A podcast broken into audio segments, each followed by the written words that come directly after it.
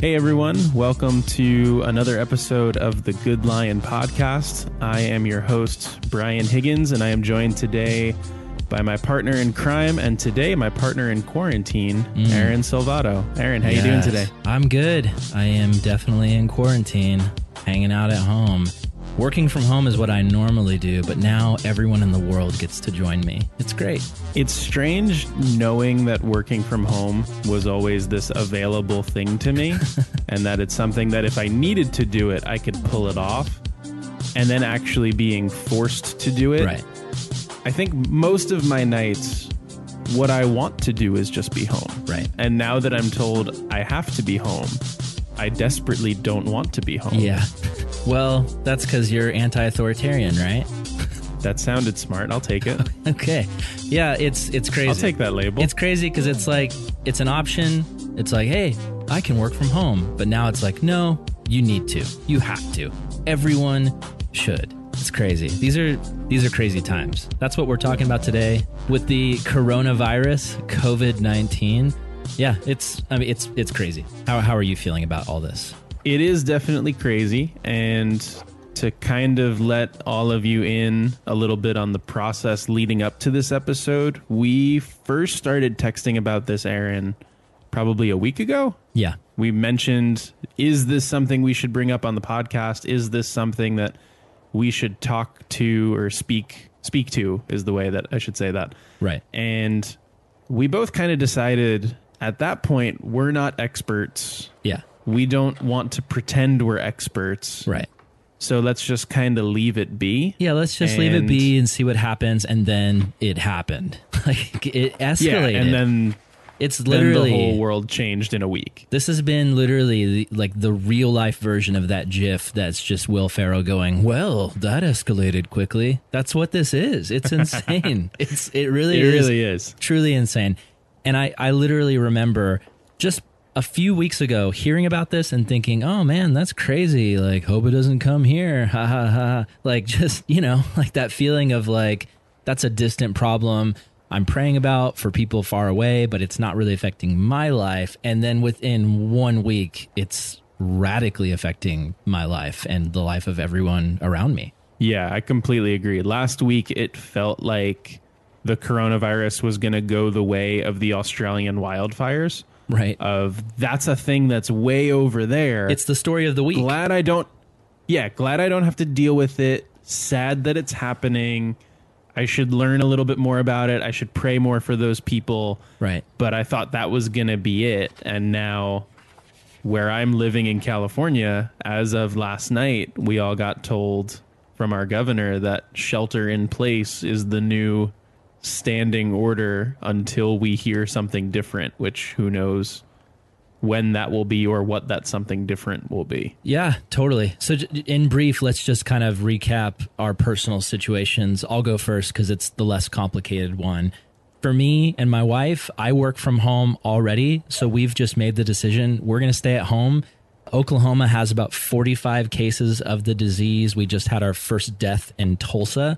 And so, our thought is we've got grandparents out here who are old, some of them are kind of sick and we don't want to do anything that could put them in jeopardy. We're just trying to be cautious. And so it's like since we work from home, since Amazon Prime is a thing, since Walmart delivery is a thing, let's just continue to stay home and kind of do our part, our small part, but our important part of trying to just curb this thing. So that's where we are. My wife and I stepped outside of the house for the first time two days ago and took a five minute drive and then came back home. And yeah, we, we're just kind of at home hiding out. So yeah. What about you, Brian? What's going on with you? in a pretty similar boat. Things have been a little bit more complicated on my end because I Yeah. don't normally work from home. I'm in the small gathering business. I work at a Christian college, Calvary Chapel Bible College. Yeah. Every Monday, I've been, That's where the situation gets Yeah. more complicated is with the school. Yeah, things have gotten a little bit more complicated with the school. I have been very grateful that there are a lot of competent, thoughtful, decisive leaders who are above me so that hmm. I've had a lot of opportunity to learn from their example and to not feel at all in this alone. We made the decision last Friday that we were going to move our spring break up and we were going to encourage as many students who could head home to go ahead and do so, to go Right. be with their families and find the place where they're going to be able to bunker down for the the long haul of it essentially Right. all of our classes are moving to an online format. So I've spent this whole week kind of figuring out what it's like to work online and what it's like to work from home Yeah. when your business is teaching. But even hmm. though California as a whole has over a thousand cases, most of those cases are up near San Francisco. So they're about six hours away from where my wife and I are Right.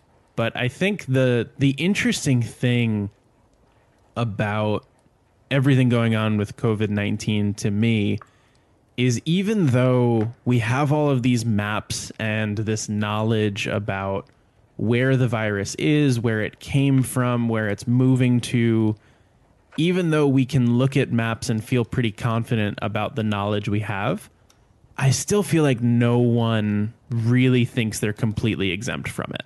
Yeah, and it's something I'm realizing we really do need to take seriously because again, you know, you're you're saying similar things that me and my wife have said where you're like, yeah, there's, you know, a thousand, you know, cases in California, but you know, it's in San Francisco is the the main hub. But just a week ago, we were saying, ah, it's not here in America. It's more of a China thing. And then look what happened in one week. So really, we don't know what's going to happen between this week and seven days from now. You know?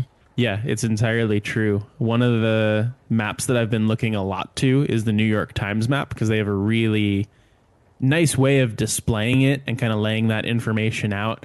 As of the time that we're recording, the current New York Times map says that there are 15,650 cases confirmed Wow. throughout the United States and at least 202 deaths Yeah. in the United States. And and part of why I want to put that out is because I have found myself checking that map multiple times a day hmm. to the point where I don't remember what the number is any given morning. Yeah. It's So by the by the evening when I go to check, yeah, by the evening when I go hmm. to check what that number is, I've completely forgotten what I was comparing it to. Yeah. It's insane. And so I, I don't know if we're going to look at that number three weeks from now and say, wow, that was just the beginning, or wow, we, we really were able through all of the different methods and practices that our authorities have passed along to us, we really were able to kind of flatten the curve and get through the, the worst of it together. I, I have no idea, but just cementing here's what a number was at one point, I think can be helpful to look back on and gain knowledge from later. Yeah. Yeah. It's definitely something that we can't know. And so we're in this area of just like, we got to just take it one day at a time. That's what I keep saying to my wife when she has moments of fear and anxiety. You know, I, I'm just trying to assure her that all we can really do is pray and just take this one day at a time.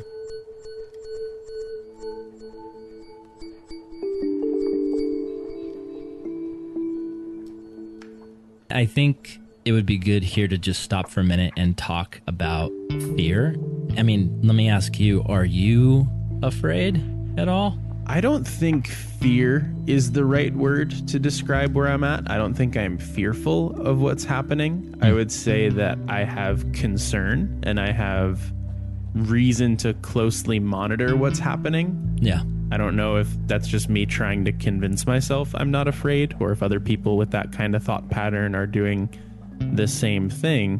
Hmm. I think it was really interesting this last Sunday as churches really rapidly had to move from we're meeting in large congregations to in California it was illegal last Sunday to hmm. have more than 250 people in your church. Yeah. Crazy. So, and that didn't become law until the Thursday before. So, Yeah, it's it all- was a all- really, really quick shift. it's all happening so fast and like if i'm honest i am feeling some fear and i think a lot of people listening to this might be like feeling some fear. It's it's progressed beyond just concern for me.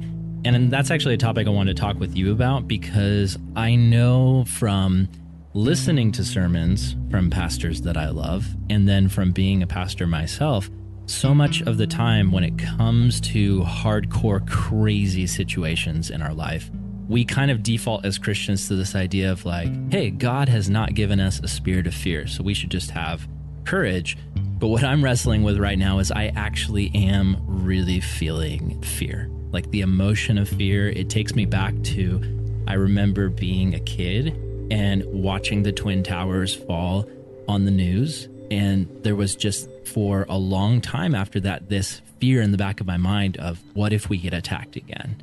You know, as a child, it was like, what if the terrorists come after us again? What if they hit us again? What if instead of the Twin Towers, they start hitting our cities and our towns and our suburbs? And that's kind of what I'm experiencing now is just this idea of like, man, what's going to happen for my wife and I? It's this daily dance of trying to be brave and trust the Lord. We're praying so much and asking God for help so much and putting our trust and reassuring each other in Him. But then there's these moments where we're like, what if, what if our grandma catches this? You know, what if, what if Brooklyn's my wife's grandpa or, or, and grandma catches this? What if my sister who has diabetes catches this? Um, as I as I hear the reports, you know, and initially, I don't know if you heard this, but what I always heard was this really is only an old person problem. If you're really old, that's the only mm-hmm. person that this can kill. But the more that I research and the more that I find out, it's actually there's people in their 40s who've died from this. There's people in their 50s. There's people my age and your age. So it's it's something where as much as I want to be brave and I'm trying to be brave and I'm trying to trust the Lord, there is an emotion of fear that crops up a lot during this. And I think to some degree, there's an element where fear can be helpful. If you're backpacking through the wilderness and you hear a strong growling in the distance, mm. You yeah. shouldn't quote to yourself, God hasn't given me a spirit of fear. Let's walk towards the growling. Right. Like, that's a yeah. helpful reaction. Yes, it's biological. Like God is actually Exactly. It's weird. The Bible says God has not given us a spirit of fear, but God has given us a biology of fear as a good thing, where if a truck is coming towards me, I'm not supposed to just stare at it and go, uh, trust in the Lord, all, all He takes care of all things, and then like I'm gonna get hit by the truck. So are, are, you're kind of exactly. making the point that it's not so experiencing fear, experiencing the emotion of fear, it's not a sin to experience the emotion of fear. It's what do you do with that fear? Are you giving into it? Are you submitting to it and saying, I'm going to live my life where I'm constantly just worrying and giving into the anxiety?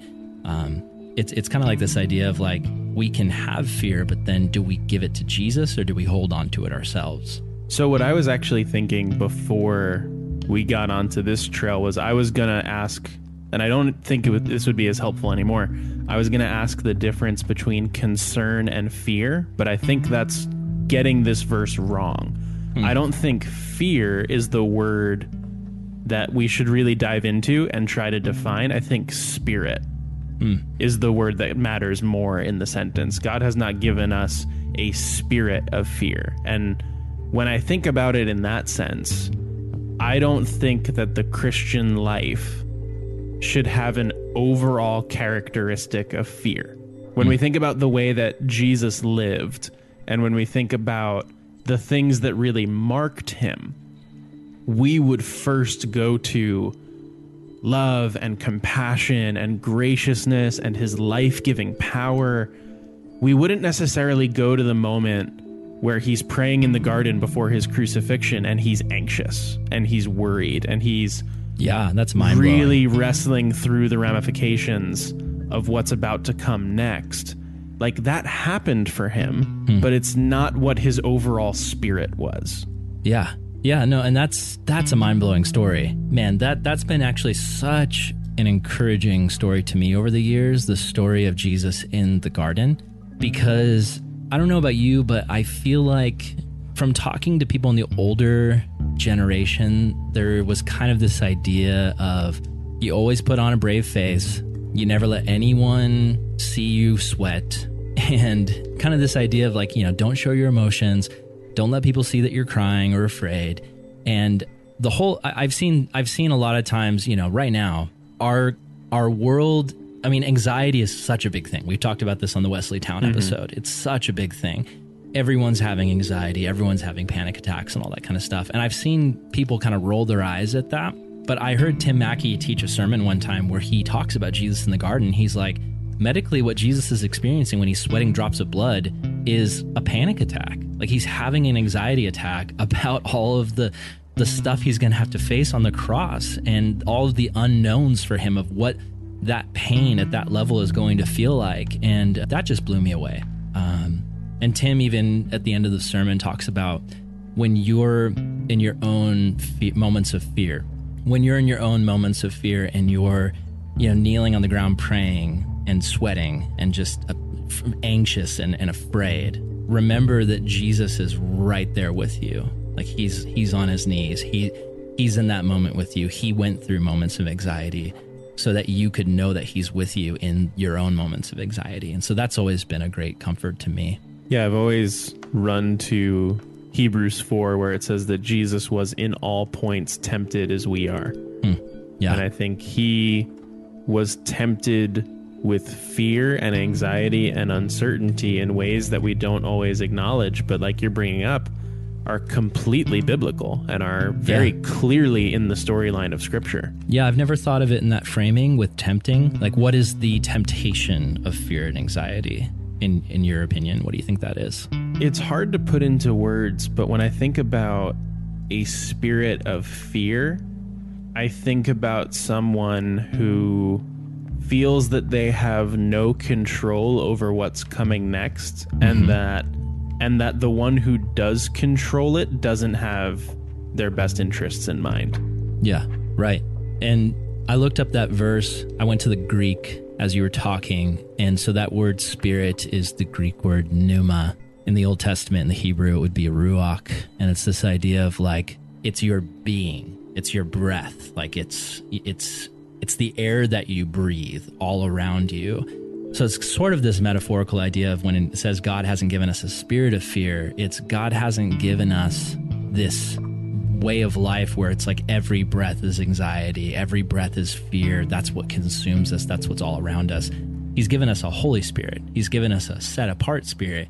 So the air that we breathe is supposed to be the air of trust and hope and courage. And I almost think of it as like you know, this is just what's coming to my head now. As you're breathing, right?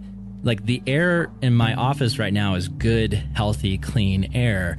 But then occasionally there's pollutants that come in, like dust. If I get a big whiff of dust, I'm gonna sneeze and my eyes are gonna water and I'm gonna have a reaction. But the air that I breathe actually around me is good, healthy air. I'm not just in a dust bin. Sometimes dust is introduced into that, but the air that I breathe is actually good air. And that's kind of how I think of it is anxiety and fear is these dusty pollutants that get into our space and we breathe them in and it causes a reaction. But we need to remember that the actual spiritual air around us is a spirit of comfort. It's God saying, I'm, I'm with you and I'm for you. Yeah, I think that's a great analogy. And I think that the way to understand the biblical commands in light of that is don't bury your head in the dust. Mm. Remember that yeah. It, it's almost easier in the physical because you have that physical reaction. In the spiritual sense, we can start breathing in something our souls were never meant to run on. Yeah. And not fully understand the way that we're shaping ourselves away from mm. what God would have us be. He doesn't want us to be a group of dust breathers. He wants us to breathe the clean air of right relationship with Him that He offers to anyone who would just turn to Him. Yeah, totally. Totally. And that's, I think, what we're trying to do right now in this part of the episode is if you're listening to this, we want you to understand you don't have to pretend that you're okay. Like, you don't have to fake it and just put on a brave face and say, God's got it all, all under control and there's no problems here. Haha, Corona, no problem with that. If you're afraid, you can acknowledge it. Like you can have that reaction. It's not a sin to have a moment of fear, but then are you going to continue to breathe that air? And I think that's just a really healthy way for us to think about it through the weeks and the months that our world is dealing with this crisis, are we going to breathe that air of fear or are we going to just treat it as a pollutant and then deal with it? And, and you know, uh, a practical example of this is my wife and I both had some pretty bad anxiety the other night and we were talking about it. You know, we had a hard time sleeping.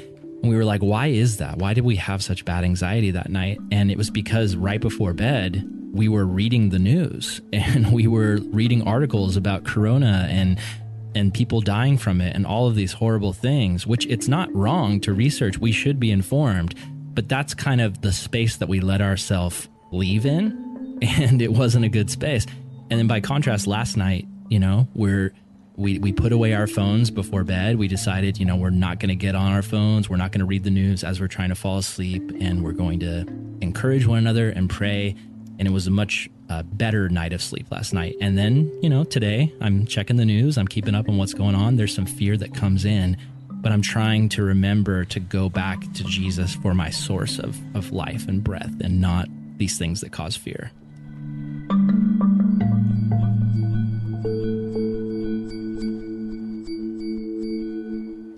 So I think you're bringing up a really good point about being careful about what you're taking in, either from the news or from social media or from whatever outlets we're consuming information about the current situation from. And part of what makes it so difficult is that, like we've been talking about, everything changed in the course of a week. Within a week, we've watched articles ranging from are we sure any of this is real to we're all going to die. How yeah. have you how have you in trying to breathe that clean air so to speak? How have you dealt with the whole variety of what's being said and written about COVID-19?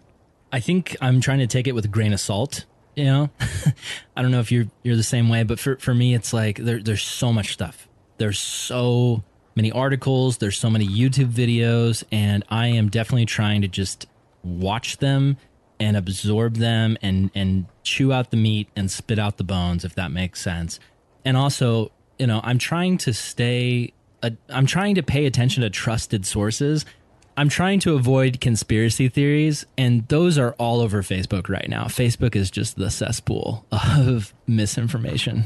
That I think has been the most interesting thing to see shift of two weeks ago. I remember all the memes floating around of in 1999 we thought Y2K was going to kill us and in 2004 we thought, you know, knee flu was going to murder us or whatever all the different things were listed.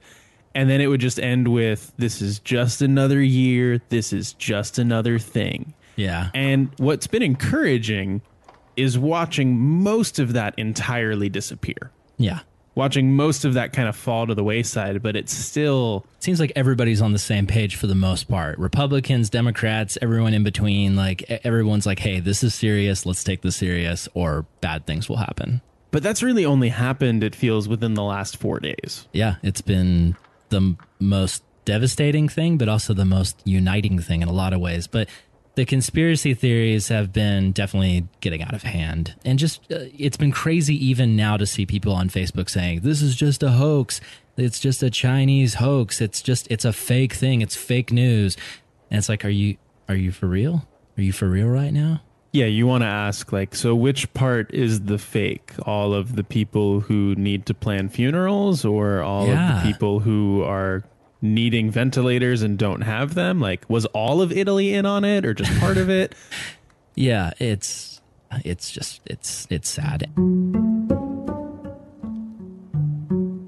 Another thing that's been kind of getting on my nerves, if I'm honest, in this situation is I've, you know, how we've seen churches close down and do their services online, right? Mm-hmm. So one thing I've seen in a few places is I it was last Sunday, just a few days ago, that was the first time this happened where churches had to make the quick mad switch to live stream. And, you know, guys like my dad are preaching their messages live stream to an empty room. Um, and it's been good. It's been helpful. People have been able to tune in on Sundays from their living rooms, and it's a miracle that we have this technology. But last Sunday, I was seeing some churches saying, eh, We're not scared of Corona. God hasn't given us a spirit of fear. Our doors are open. Come on down. And, you know, it, I, in a few places, I saw some churches almost kind of playing this card of like righteousness, of, you know, we're the true believers. Like, we're the ones who don't have a spirit of fear. You know, come down and fellowship with us. And I don't know, it just kind of bummed me out. Yeah, it's frustrating to see the idea of we're the ones who really trust in God because we're not listening to what our authorities are asking us to do. Right, to the, the- government. Yeah, because a and- lot of churches view the government as the enemy and this is this seems like an overreach the government telling us we need to close our doors Yeah, and and there's been a lot of libertarian fear, I suppose, of this is the gateway to larger government and I kind of want to leave the politics off to the side in this, but just seeing the church's reaction of we are bound to no one but Jesus, so we can kind of do what we want. When Romans makes it really clear, hey, if your government is asking you to do something and that thing isn't directly sinful, maybe just do it.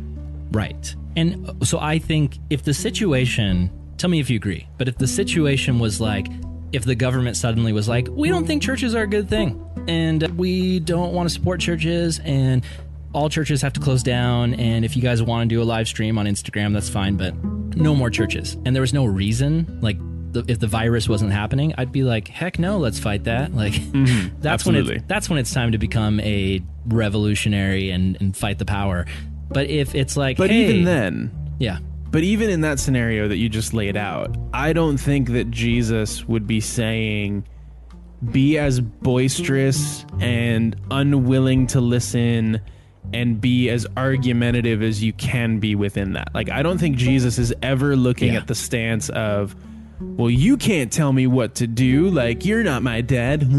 Like, even Yeah. if you're standing for a result that I think Jesus would want, which is churches remaining churches, it, especially if the government is just like, you can't do that anymore because. Yeah. Like I, I agree with you. I would definitely be vocal against that. well But I but I wouldn't want to be belligerently against it. No, and and I think that that's the crazy thing we see in the epistles. You know, you've got Peter in one of his books, either First or Second Peter, writing to the early church while they're under the oppression of the Roman em- Empire. You know that this is during the time of church persecution, where they're being tracked down and thrown to the lions and executed and crucified like Jesus. And Peter says, "Yeah, like obey the authorities, honor the emperor." And mm-hmm. that doesn't mean that they shut down their their church like they, they were doing underground hidden secret church that was in direct violation of the government for sure but peter still is pushing this idea of like yeah let's do our best to be good people in this land let's not be the kind of people that are just griping and railing on the government which is crazy when the government is the one who's like taking your friends and family and throwing them to the lions so yeah it's definitely the model that we're given uh, in the Bible. Not to do what I see sometimes on Facebook, which, dude, it gets it gets crazy on Facebook. I don't know if you've seen this, but I've seen some people, Christians, on Facebook getting excited about the idea of like Christian militias like getting ready to take down the government if it gets that far. So I'm like, uh, no, maybe that's not what Jesus taught us to go grab some AK-47s and take out the government. That's definitely not the kingdom. Wow. Yeah, I haven't seen any of that, but Well, that's that's not in uh, response to the coronavirus. That's in response to if the government tries to take our guns. Oh, okay. Okay. Yeah. So I was I was going to say That's say a whole nother episode. Yeah, that, that's a whole different thing. I'm just saying those people are out there. Like they're excited about the potential of Christians rising up to just overthrow the government if they step too far. Yeah, I, I don't know. I, what I've been really encouraged by is seeing different churches abide by government mandates and talk about how this is a way we can love our community. And to Yeah. me, that is so in line with Jeremiah, where it talks about when you go into exile. Hmm. Do your best to benefit the people you're around, and Yes. and so much has been said about how social distancing goes a long way in flattening the curve and in saving lives. So we don't need to necessarily rehash that information. That's readily available. So to so to just think that to say we can use this to advance our own liberty just seems so anti what Jesus would want the church saying today. Rather, it's how can I give of myself right. to be a blessing to others, not, well, I want to keep going to a building on Sunday, so I'm going to do it no matter what. Like Yeah, that yeah. rebelliousness is just not what Jesus would have, I don't think. And what what an amazing moment that we're in right now where we are so connected through the internet that we can broadcast the gospel through a live stream. We can put out podcasts. We can literally have discussions on Facebook and Instagram. It's almost like we've taken it for granted. And I heard one pastor bring this up the other day where he's like, it's crazy because we, for years we've been kind of preaching this idea of in-person connection is so important let's get off our phones let's disconnect let's stay off social media and meet in person and now he's like now we have to preach the opposite and we have to kind of acknowledge like these things aren't bad like instagram and facebook aren't bad if we use them for good and we can actually really connect Yeah, it one of the things I've been thinking a lot about is how lucky we are to be doing this today instead of when the 1918 flu struck. yeah Like Oh trying gosh. to do this a hundred years ago, that would be a whole different kind of thing because you'd never see it coming. Or Yeah. I imagine they found things out way later than we were finding things out.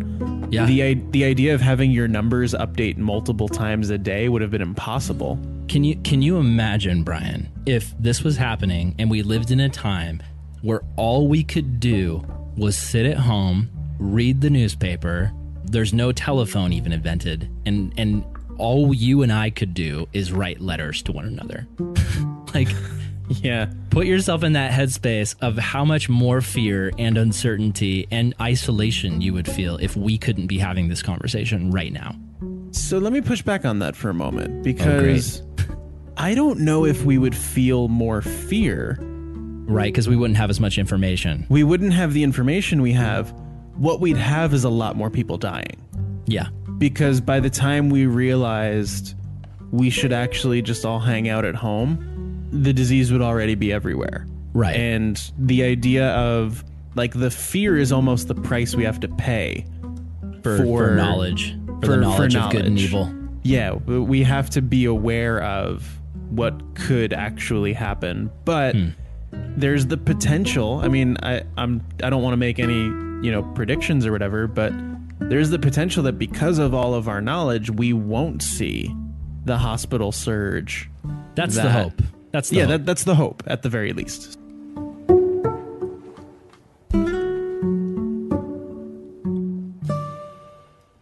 So, at this point in the show, we're going to take a minute to address some questions that have come in. The Good Lion podcast has a group chat on Instagram with some excellent people in. And as we were discussing this episode, we were like, hey, guys, what do you think? What are questions you have about this? So, I'm going to start reading some of them This question comes from, I'm going to totally mess up her name, but it looks like Niam Varian Barry. She's a musician in Ireland. And here's what she said It would be great to have some advice on how to sensitively comfort people in these times with the gospel and the word. I struggle with knowing when to share as people are so scared at the moment where I am, as with everywhere else, I'm sure. But I know the Lord can use these times to open hearts. What do you think of that, Brian? Like, what's some good way? What's some advice on how to sensitively comfort people in these times with the gospel and the word? I think that's a great question, and it shows a really good heart of wanting to be a comfort for people instead of just wanting to get a bunch of people to believe what you believe. So, really Right. appreciate the heart of that question. Hmm. I would encourage you to begin with listening. I don't know if there is one blanket way to sensitively comfort people because people's fears are coming from different things. Some people are afraid that they are personally going to get sick. Yeah. Some people are afraid that their family is going to get sick. Some Yeah. people are afraid about their source of income uh, or Yeah. lack thereof. Oh my gosh, yeah. There are all these different things that people are afraid of. So you can't just meet someone and say, they're afraid. So here is what I do for them. I think Yeah. it's listening to what is the specific fear Mm. that this person has. How can I first do my best to understand where they are? Yeah. then it'll be a lot easier to speak to their specific situation and Yeah. not do it in a way of you're afraid fear is bad trust Yeah. jesus instead Like, what we talked about before. exactly that's Right. not going to win people over Yeah, I absolutely agree, Brian. And I'll just say really quickly that this is like an unprecedented time for evangelism. And um, what I mean by that is, I don't think this is a time for apologetics in the sense of us going out on the internet and posting videos and posts about why atheists are wrong and why Muslims are wrong. Like, this isn't the time for that. I think the time right now is, like Brian was saying, let's listen. Listen to the real fears of people around you. Talk to them. Let them vent their frustration. Let them vent their fears. If you're talking to someone who's not a Christian, let them just open up about this struggle. And then it's a great time to just share about the hope that you have in Jesus. Not in a way, like you were saying, Brian, where it's like, oh, you idiot, you're afraid. I'm not afraid. I have mm-hmm. Jesus. I'm going to heaven. Nothing can hurt me. But in a way, just a very real, raw way of like, hey, let me tell you about the hope that I do have, where no matter what happens, this is what I'm looking forward to. I'm looking forward to a God who has saved me. He saved my soul. He saved my body. If my body dies, like here's what's going to happen. There's a new heaven, there's a new earth with no disease and no death that I'm looking forward to. And, and God is here to comfort me, and He really does. Yes, I'm afraid. Yes, I struggle, but God is comforting me during this time. And I'd love to talk with you about what it looks like for you to experience that. I, I just think this could be such a radical time for sharing the gospel with people.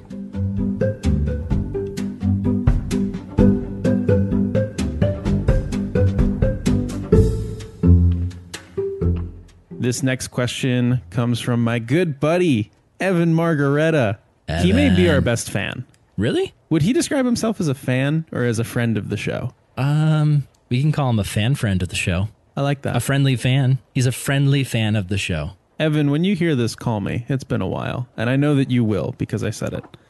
Give him a call. Evan asks, "Does Second Chronicles seven fourteen, which is the verse that talks about uh, if my people who are called by my name will seek my face and turn from their wicked ways and repent of their iniquity," I'm paraphrasing right now. Right. Uh, then I will heal their land and will restore them from what's going on. This is a verse I see shared all the time on Facebook during political moments. Yeah, that that's the heart of the verse that I was too lazy to Google. Does that verse apply directly to current events or is it wildly misapplied by the church as a national call to repentance whenever some tragedy or crisis happens? Aaron, a lot of people are seeing that verse. What says you? Okay. Side note, Brian was going to answer this and then he made me answer it. So thanks a lot for that. Side side note, Aaron was gonna answer the first question first and then just dropped it on my lap. There, well, that's how we do it. I'm This is sure, how we'll the both, sausage is made. I'm sure we'll both have things to say. But okay, here's what I think. I think this is one of the many verses that can at times be misused. Here's what I think. Okay. I think you can't just take every single verse in the Bible and say, that works for me. Like if if Jesus says, here, here's a great example. There's a there's a time in the Old Testament where I think either Elijah or Elisha is talking to a guy with leprosy, and the guy's like, "I'm sick. What do I do?" And either Elijah or Elisha says, "Go and bathe in the Jordan River like seven times." Right? You know this mm-hmm. story, right? Yeah. So It's in there. so then for us to read that and go, oh, well, obviously, if I'm sick, I should just go bathe in the river seven times and everything's going to be okay. That's not how the Bible works. So there is a verse that says in Second Chronicles 7:14, if my nation prays and repents, then God will spare them from judgment and they'll turn back to him and all this great stuff is going to happen. So when that was written in that moment, that is what was going on. That is what God set up that chain of events where he was looking for repentance and the land would be spared. that doesn't always mean that's going to happen every time. And I think that God is always looking for repentance. I think we should always be repenting. I think we should always be going to the Lord and saying, "Man, we have sinned as a as a person. I have sinned as a as a as a state. There's sin in Oklahoma. There's sin in California. As a nation, we've sinned. We should always be repenting, but that's not a guarantee that it's going to make all our problems go away.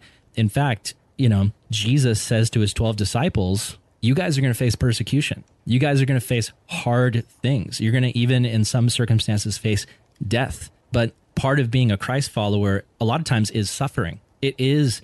Um, I'm getting into my my preaching voice right now. I feel like, but it, it's when we follow Christ, it's not a guarantee that everything's going to go our way. In fact, in this life, we are going to face hardships. So, should we look at that verse and say, "Is this verse a call to repentance?" Well, the whole Bible is a call to repentance. So, like, yes, let's let's pray. Let's try to get our nation to turn to God. A lot of things will be better if we do that, but it's not a magic formula where we can guarantee that everything's going to go our way if we do. I completely agree and have nothing to add. No, I'm kidding. I do completely agree though. I think I think that that verse comes with a very specific promise for the healing and continuance of Israel. I don't think we can apply that promise directly to the nation of America. God never made that specific promise to America. Or Ireland or Yeah, New pick- Zealand. I mean, we have listeners in Ireland, we have listeners in England, we have listeners in New Zealand. I was looking at the metrics yesterday, so that's why it's fresh in my mind. Aaron yeah, is much more updated on the stats than I am. but yeah, it's it's not a guarantee for any nation. Well, right hey, if you listen to this podcast and you're not in America, just remember God didn't promise this to you either. we hope you're very encouraged by that. We hope Um, that that blesses you. However, one thing that I do want to say Mm-hmm.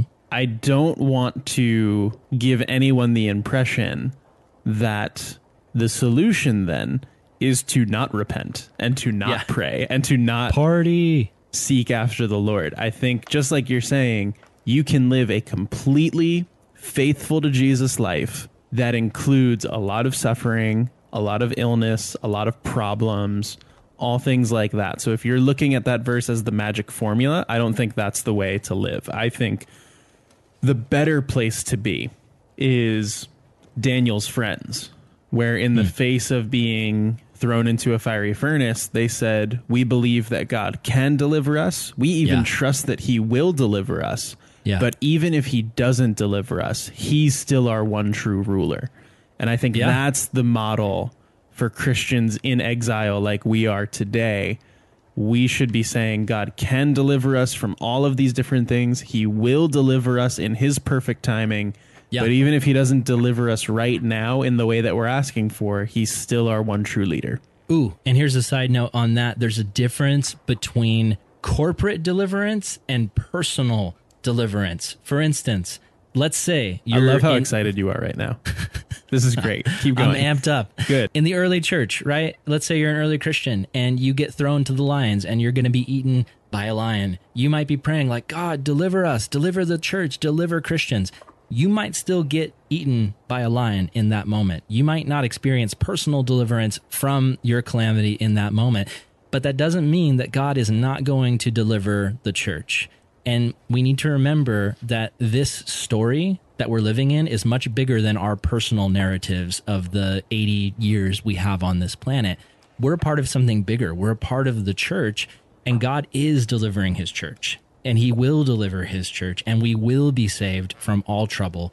If I get coronavirus, if you get coronavirus, and we die tomorrow, we're still a part of this deliverance that's going to take place because in the end we're spared from hell we're spared from eternal death and we get to enter into the new heaven and the new earth where there's no more sickness or disease or dying or any of that stuff You should just drop your mic right now. Do we have more questions or was it just the two?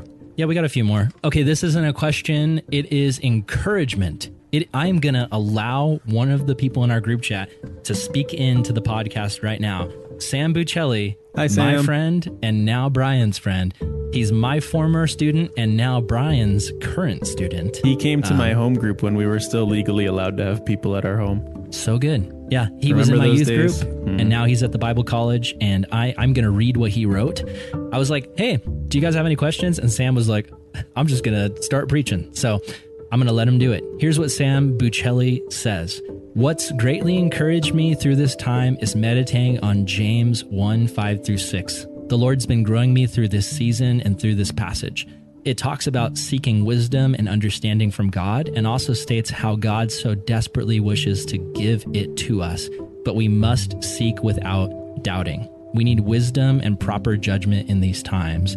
So we go to our Heavenly Father to find it, but when are we doubting? What does it look like to seek wisdom completely lacking of doubt? Dang, what do you think, Brian? What is it what does it look like to seek wisdom completely lacking of doubt? It's hard to see what it looks like because I think it's more about the internal state of the person who's asking.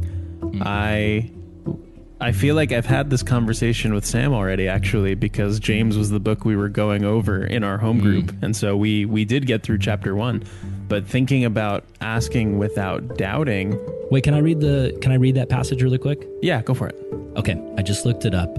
James 1 5 through 6. If any of you lacks wisdom, you should ask God, who gives generously to everyone without finding fault, and it will be given to you.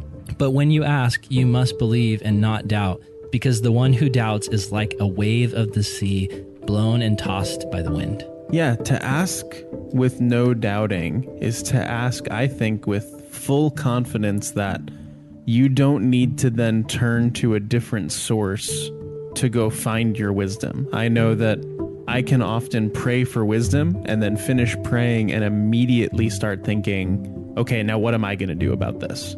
Hmm. Instead of saying, I've now asked God to do something about this, now hmm. I'm going to sit and wait for Him to show me what He wants to do and how He wants to do it. Yeah, absolutely. I think that this verse can be misapplied at times.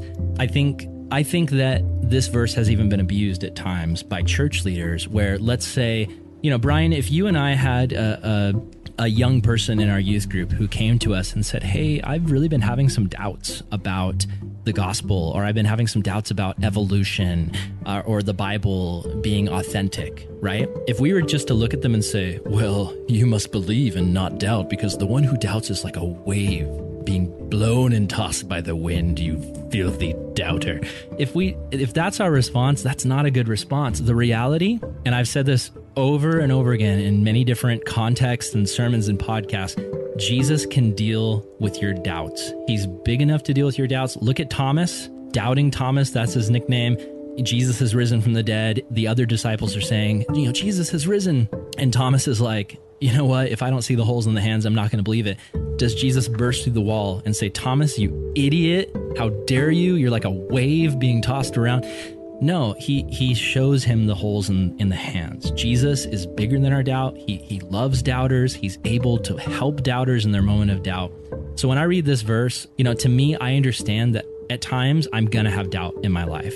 God is bigger than that. He can stand with me in my doubt. He can help me. But I think this verse is specifically talking about asking God for wisdom and not doubting that He can give it to you. Mm-hmm. If we come to God and it's like, I need your help, I need, I need your wisdom, I, I need, I need you to provide me with guidance. But in our heart, we're like, I'm not sure that God can help me with this. I- I'm not sure that God is big enough to address my problem. That's the doubt it's talking about. You can doubt your own knowledge. You can doubt your own understanding. You can doubt your own fears and your own anxieties. You can doubt your doubts, basically. But when you come to God, have full assurance where it's like, man, I don't understand this. I've got a lot of doubts about this situation, but I am confident that God understands what's going on and He's in this moment with me and He can provide the wisdom that is needed for me to get through this. And that doesn't mean necessarily that you're going to understand everything and have it all figured out, but it does mean that you can confidently go to God and say, I trust that you are in control in this moment. I think that's great. Sweet. um, and I just realized that Sam did actually have a question. It was just at the end of the message. Okay. Let's go to his question. no, that was. Oh, he okay. what, what does it look like to seek wisdom completely lacking doubt? That's okay. You let him encourage us, and then we responded to his question already. He's the man. Good job, Sam.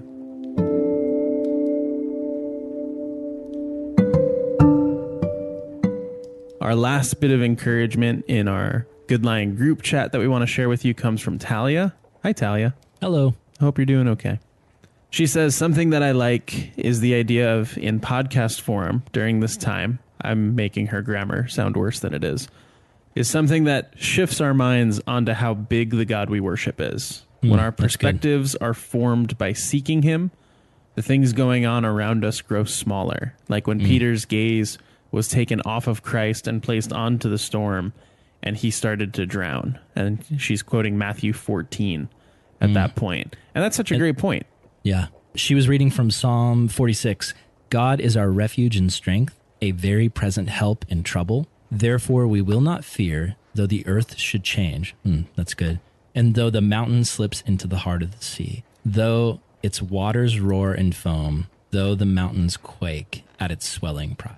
It's really, really good. She says that Psalm 46 has also been a great encouragement, speaking of the earth's foundation changing, but alluding to the fact that the foundation of God doesn't change. Yeah, that's good. That's that's really good and really encouraging. Things are changing right now, but God is totally unmovable. He doesn't change. He's been through way worse things through humanity's existence, like the bubonic plague. He can get us through this. Absolutely. Mm-hmm. great great reminder that perspective is so important and that we have a little bit more power over our perspective than sometimes we give ourselves credit for. We just look at a circumstance and think, "Oh, well, of course I need to be looking at this." And yet Peter in that example she brought up hmm. had all these circumstances around him that he could have chose not to look at and focus on Jesus instead and for a time he did and that was where there was success and for a time he didn't and that's where real danger started to grip him. So, really good encouragement. That is really good. If you would like to join the Good Lion podcast group chat to talk about the episodes, to ask questions, and to even get featured on the podcast like we just did today, go on Instagram and send a message to either me or Brian or just the Good Lion account at goodlion.io. Thanks, guys. Okay.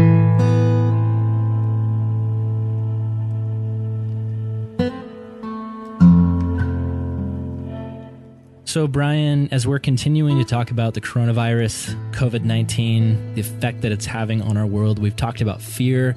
We talk about our response. We've talked about our response of trusting God in our fears.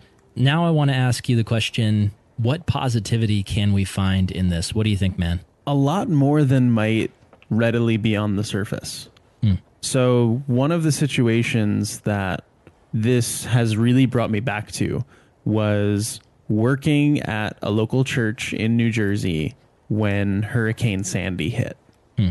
And when Hurricane Sandy hit, pretty much the entire state was without power for at least a week. There were some places that went back up really quickly, but there were places where you were 10 days, two weeks without power and tons of flooding. And I remember one night walking outside and with no lights on anywhere, hmm.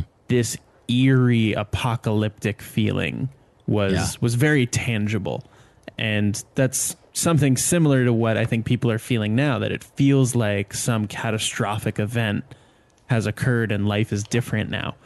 But one of the things that I really remember looking back on that time was it completely stripped away everything that wasn't really that important. Hmm. Yeah. In that time, so many of us were doing 10 hour, 12 hour, 14 hour days, trying to provide as much relief as we could, trying to be as helpful and as present in our local communities as possible. And when we look back on that, we don't look at a single moment of it as wasted. It was hmm. all work that mattered. And and Yeah. there's a strangely satisfying feeling about that. Not that you're happy with the circumstances that led to it, but Yeah. you're happy looking back on that kind of response and knowing that you weren't just doing your everyday stuff. Like it's easy to look back on a day and be frustrated because the thing that you were most consumed with didn't really matter all that much in the grand scheme of your life. And hmm. when these kinds of situations come up, they force you to only be focused on things that really matter. Yeah, no, that's true. And I think for me, my heart has definitely been on the stuff I think matters, which is I want to spend time with my wife. You know, I want to call my mom and see how she's doing. I, I want to check in on my grandma. I want to reach out to my friend, you know, who's going through a really rough situation right now and say, Hey, man, how are you? Can I pray for you? I've found myself way less consumed with my business and, you know, just random stuff, video games, social media. Some of that stuff's been helping me process and, and kill time. But there has been a big focus on, man, we need to just band together and do what's important. And I think, I think that's what I'm seeing a lot. Like I'm seeing pastors all over Instagram and Facebook get on there to encourage people and, and, and not necessarily caring about like, oh, what's the attendance of this live stream going to be? You know, what are the numbers? Everyone's just doing their part and some guys have a lot of numbers some guys are streaming and encouraging people and you know just a few people are watching but everyone's kind of mindset is like we need to all encourage one another we need to build one another up um, i'm a part of a group chat with a community group in my church and everybody in that group chat is being amazing. These aren't ministry trained people it's just lay people people in the church but they're encouraging one another and praying for one another and saying how can we help? Do you need someone to deliver groceries to you? Do you need someone to buy you toilet paper? Or you know what what is going on with you? How can we help? And that's a positive thing seeing people band together and focus on what's important. Yeah it's interesting to see how this is reminding people that community really matters yeah i was reading david brooks of the new york times talks about the need for social connection and how mm. we're all becoming aware of that need and he says the great paradox, of course, is that we had to be set apart in order to feel together. Hmm. I've been writing about the social fabric for years now, but you really only see it after you've lost it. Hmm. It's amazing seeing just a week ago, we could have very easily recorded a podcast about how every time people get together, they're on their phones. And a yeah, lot of people would right. have listened to it and they would have chuckled and they would have gone, Oh, that's me sometimes. And it would have been oh, yeah. an easy conversation for a lot of people to relate to. Now right. it feels like it'd be the most tone deaf thing to do because right. so yeah. many people are craving like remember when we could just sit down with other people like it's interesting to see the overall outcry for and we really miss community yeah yeah i totally agree and i think that community online is going to be a really important thing for the next few months. This is not a shameless plug. I think it's actually an appropriate plug. Mm-hmm. But I just wrote an article for calvarychapel.com that's all about how to do community through digital platforms. So I talk about here's how you can start a community group through Instagram, through Facebook, through Marco Polo, through GroupMe. I list like, you know, three different main methods within some sub methods. And I'll just share a quick story on that here here's an actual practical example of how online community can actually be real.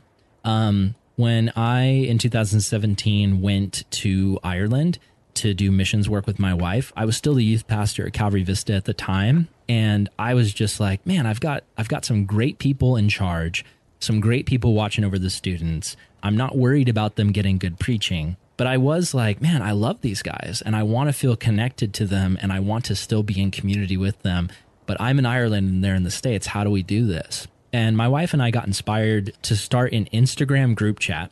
It was a co ed group. So me and my wife leading it together with six guys and six girls that we selected to be a part of this this discussion. And it was really cool. Like we just treated it like a home group, like a small group, but it was on Instagram. And we set it up where every day of the week, a different person in the group was responsible to share something God had put on their heart. It was so good to go in there and hear from Casey or or Katie or Bradley about what God was speaking into their life. And for me and my wife, we felt we were growing closer to the kids and we would have these great discussions and we would get prayer requests from them. So I just want to encourage you if you're if you're a ministry person listening to this and you're wondering, "Oh my gosh, I can't meet at home. This throws off everything. How can I possibly do ministry now in a real way that connects with people?" Trust me, there's so many ways to do it online. So, look at that article I wrote just go to calvarychapel.com. It's on the front page right now. Um, and yeah, just trust me, there's so many ways to do this that are good and effective. Um, just because you're not having face to face time doesn't mean that you can't make an impact on people. It's also important to remember these are things people are really searching for right now. This this Yeah. is one of the few moments where you can pretty much assume everyone you know is bored. everyone is just re Bored and scared. they're bored, they're scared, but they're sitting on their phones or some other device and they're just rechecking their notifications. They're seeing if they have anything different to do. People are just looking for something that they can be doing. So, where sometimes we feel like, oh, I would love to be able to text people or call people, but I don't know if I'm interrupting their day. I don't know if I'll get a response. You know, pretty much right now that no one has plans anymore. So, Yeah. it's All plans have been canceled Yeah. for a while. so now is the perfect moment to do that kind of reaching out and see where it goes with individuals. Yeah. And you have you have no idea how much of an, an impact that can make. Seriously. Like I just want to encourage everyone listening, listen to the Holy Spirit. Ask him, say to him, God, I'm available. Please show me the people that you put on my heart to speak to. And then if he puts someone on your heart, write that down on a piece of paper or on your phone. Start making a list of people that God is putting on your heart and then just call them or text them and say, How are you? How are you doing? And you have no idea how much impact can come from those conversations. Don't waste the time right now. There's such an opportunity to be used to speak into people's lives and to encourage them and to be there for them. And you might find yourself in conversations that are just honestly life changing. And you didn't know going into that it was going to be a life changing conversation, but God uses it in an incredible way. So don't like like have faith that he can do that through you. It's not just pastors, it's not just preachers that he wants to do that. It's not oh all the pastors are live streaming and let's all just sit back and watch it. God wants the church to be the church right now. So, most of what we've been talking about to this point has been online or virtual community within the church. What about for reaching friends and neighbors and coworkers and whoever that that may not have saving faith in Jesus? What about those kinds of conversations? Yeah. Yeah. Like I said before, I think this is a great time to talk to your unsaved friends about Jesus in a way that's encouraging and non confrontational, and a way that's just sharing, like, hey, this is the hope that I have. You know, this is why I'm scared, but I'm not despairing. This is why, even if things get terrible with coronavirus and just millions upon millions of people get infected, even if I got infected, here's why I have faith. Let me tell you about Jesus. And don't doubt God's ability to use this moment to reach people that don't know him. Let's not just be the church and preach to the choir and just only make podcasts for Christians and only stream sermons for Christians. That's all good stuff. We need that. That's important. But let's not count out evangelism in this moment. The world needs to hear the gospel right now.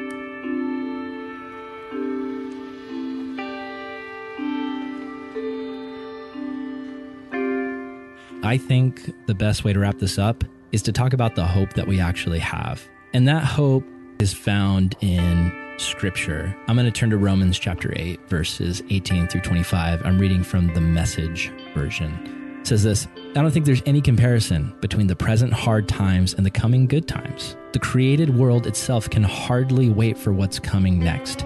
Everything in creation is being more or less held back. God reins it in until both creation and all the creatures are ready and can be released at the same moment into glorious times ahead. Meanwhile, the joyful anticipation deepens. All around, we observe a pregnant creation. The difficult times of pain throughout the world are simply birth pangs. But it's not only around us, it's within us. The Spirit of God is arousing us within. We're also feeling the birth pangs. The, the sterile and barren bodies of ours are yearning for full deliverance. That is why waiting does not diminish us any more than waiting diminishes a pregnant mother. We are enlarged in the waiting. We, of course, don't see what is enlarging us, but the longer we wait, the larger we become and the more joyful our expectancy. Dang, it's a good paraphrase, Eugene Peterson. Well done. I had never realized how visual that passage was about just a Oh, pregnant yeah. woman getting bigger and bigger. Swelling. Hmm. So, what does that verse mean in this context, Brian? Like, can you relate that to the situation we're dealing with? Apply that. Yeah, I think the the first section that you had read about not comparing what's going on in this moment to what's coming ahead because what's coming ahead is so much greater in comparison.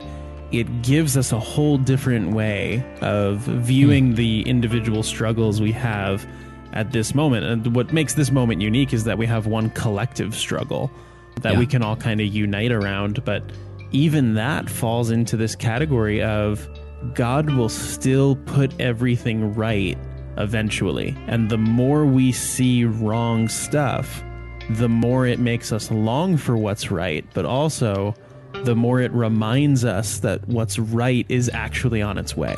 Right. So there's this idea of we as humanity and the earth itself is pregnant with something and we're swelling and it's this idea of man that's really uncomfortable pregnancy i've i've never been pregnant but i've never given birth i never will but i've heard from many women that it's the worst it feels We're really like breaking your a lot of news right now. Pregnancy is Yeah. the worst. science. But it, you know, I've never given birth. I've heard it's the worst. Most women would say it feels like it's the end of the world. But in the end, it's worth it because of what happens. You have this new life. And it's like the object of pain becomes the object of joy. The thing that's hurting you becomes the thing that actually gives you the most joy. And for us, we need to understand that the thing that that this life is pregnant with is the new life. It's the new creation. That's what's coming. There is going to be a day where there's no more sin, no more evil, no more disease, no more death, no more coronavirus. That is what is happening. That's what's on the way. It's the kingdom of God. Jesus was the firstborn of that creation, and we are waiting to be born into that. We are waiting uh, for that to arrive, and it's like it's like that childbirth pain where we feel it and we're experiencing it. There's there's tremors and contractions. That's you know this coronavirus is just one of a long line of contractions that include hurricanes and earthquakes and wars and famines and diseases. These are the pains that are happening to our world, but in the end, we know what's coming is it's the best thing ever. It's the world that I'm very excited for, the world that we're waiting for. Yeah, absolutely. They're the pains that point us toward something greater. One of the Right. one of the passages that I've been thinking a lot about is Amos chapter 4, which I know you've all been thinking about it a lot too. Every day. In Amos chapter 4, there's a long section. Most of the chapter is dedicated to God kind of going over here are different things that happened to you. And it hmm. reveals the intention behind a lot of these things. So if I pick up in verse 6 of Amos 4, it says, I gave you empty stomachs in every city and lack of bread in every town, yet you have not returned to me, declares the Lord. And and this pattern continues. In verse 7 it talks about I withheld rain and your harvest time didn't yield what you thought it would yield. And yet it ends with but you didn't return to me. And it talks about I struck your gardens and vineyards and I brought plagues upon Egypt and in all these things you didn't return to me. And so there's this pattern of these moments of shaking. And notice all of those hmm. things are very natural. Like Yeah. food right. not being produced. That seems like it's just part of a world problem. And yet, God is saying that world problem was meant to bring you back to me. It was meant to turn Yeah. your eyes back in my direction. We, we talked about that a little bit in like the Gary episode. Mm-hmm. Like, is that God doing that to us specifically, or is it God allowing it? We have to realize every bad thing that happens, there's an element that God allowed it to happen. Right. Exactly. Yeah. And, and so all of this leads up to his conclusion in chapter 5, where it then says, This is what the Lord says to Israel seek me and live. And it and it hmm. speaks through don't go seeking after these other hopes. Don't go seeking these other people. Seek me and you will find real life. And that I think hmm. is the the interesting thing about these kinds of moments of shaking. They can reveal how many things we seek that aren't God. But Oh, if yeah. we have that mindset of these are reminders that the perfect kingdom is on its way, then they can become moments that instead of turning to fear or other gods or idols or worries or whatever, they can become moments where they remind us the king is coming and they actually Right. put our eyes on the king right now. Absolutely. And you know, I I'm, I'm looking at this verse right now, Amos 5 uh, verse 6. Seek the Lord and live, or he will sweep through the tribes of Joseph like a fire. It will devour them and Bethel will have no one to quench it. So these are the verses that are always the most challenging for me in the Bible because I so love the picture of the loving, uh, good Jesus who would never necessarily hurt anyone, which is what we talked about in our Gary, our episode with Gary Breshears. Mm-hmm. Um, how there's this this reality of the love and the wrath of God, and I think I, I just think when we look at the consistency of God's character, how do we interpret passages like this? you know, if we're applying this today, you know, we're in this coronavirus, you know, seek the Lord and live, or he will sweep through us and devour us like a fire. What does that actually mean? Um, I think these are harsh words and harsh warnings, but it reflects the reality that really, when you boil it down, what God is saying is you have cancer, you have a disease. I'm offering you the cure. Like, please take the cure take the cure and live, or you will be consumed by your own destruction. Um, and that's just something that everyone needs to hear. And it needs to be framed the right way, not like, hey, like repent or God's going to kill you because he hates mm-hmm. you. And, but it's God desperately wants the world to see we need him. And this is a moment right now where the world needs to, to be reminded that we need God. We can't do this without him. Without him, we are on a sinking ship and it will sink if we don't get in the lifeboat. Not to keep going back to our Gary episode, but just remembering the Please just remembering the phrasing that he used, everyone will face God as either the lion or the lamb. And it yeah. is our choice which one will face him as. And so these verses to me, they're pointing out, I want you to face me as the lamb who takes away the sin of the world. Yeah. That's the way that God yeah. wants to relate with people. But if they refuse mm. to see him that way, then unfortunately, they will end up seeing him another way. Mm, absolutely. Absolutely. Well, yeah, we, we should probably end the episode. Is, is there any final word of encouragement you'd want to give people, Brian? Like, what's what's the freshest thing on your heart right now, just for people who are struggling? One important thing I think to hang on and to remember is whenever it comes to uncertainty, the real issue is that it makes you live in seven different realities, and only one of those realities is going to come to pass. You start mm. living in what if scenario one happens? What if scenario two happens? What if scenario three happens? And then you're trying to prepare for seven different scenarios. And I would just yeah. encourage you that's impossible to do and you, and you won't actually need to do it. Only one of those things is going to come to pass. So, yeah. Fortunately, mm. we have leaders who have given us helpful guidelines.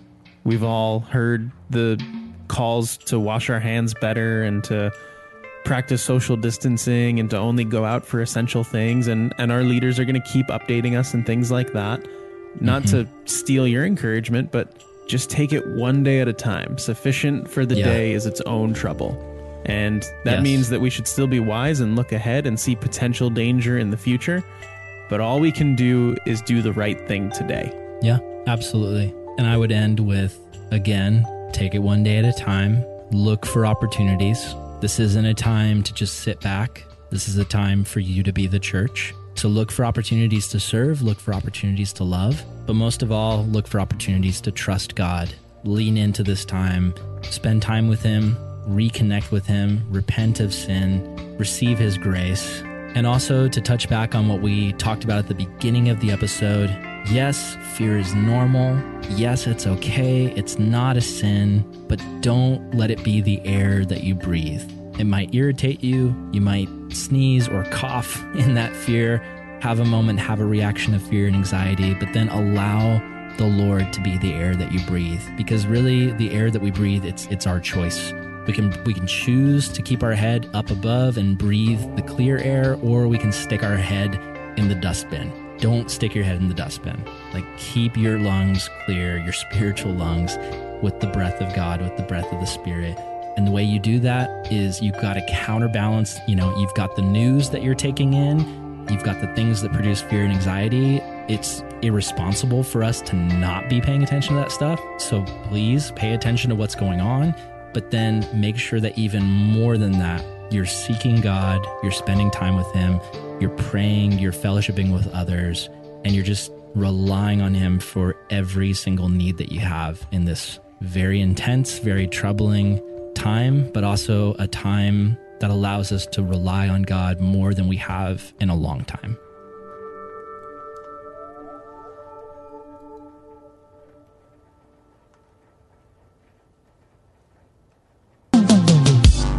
Well, thank you so much for listening to another episode of the Good Lion podcast. We hope that this Yes. encouraged you and hopefully Yes. calmed some nerves and maybe gave you a little bit of a better framework for processing through all the different things that we're all feeling together.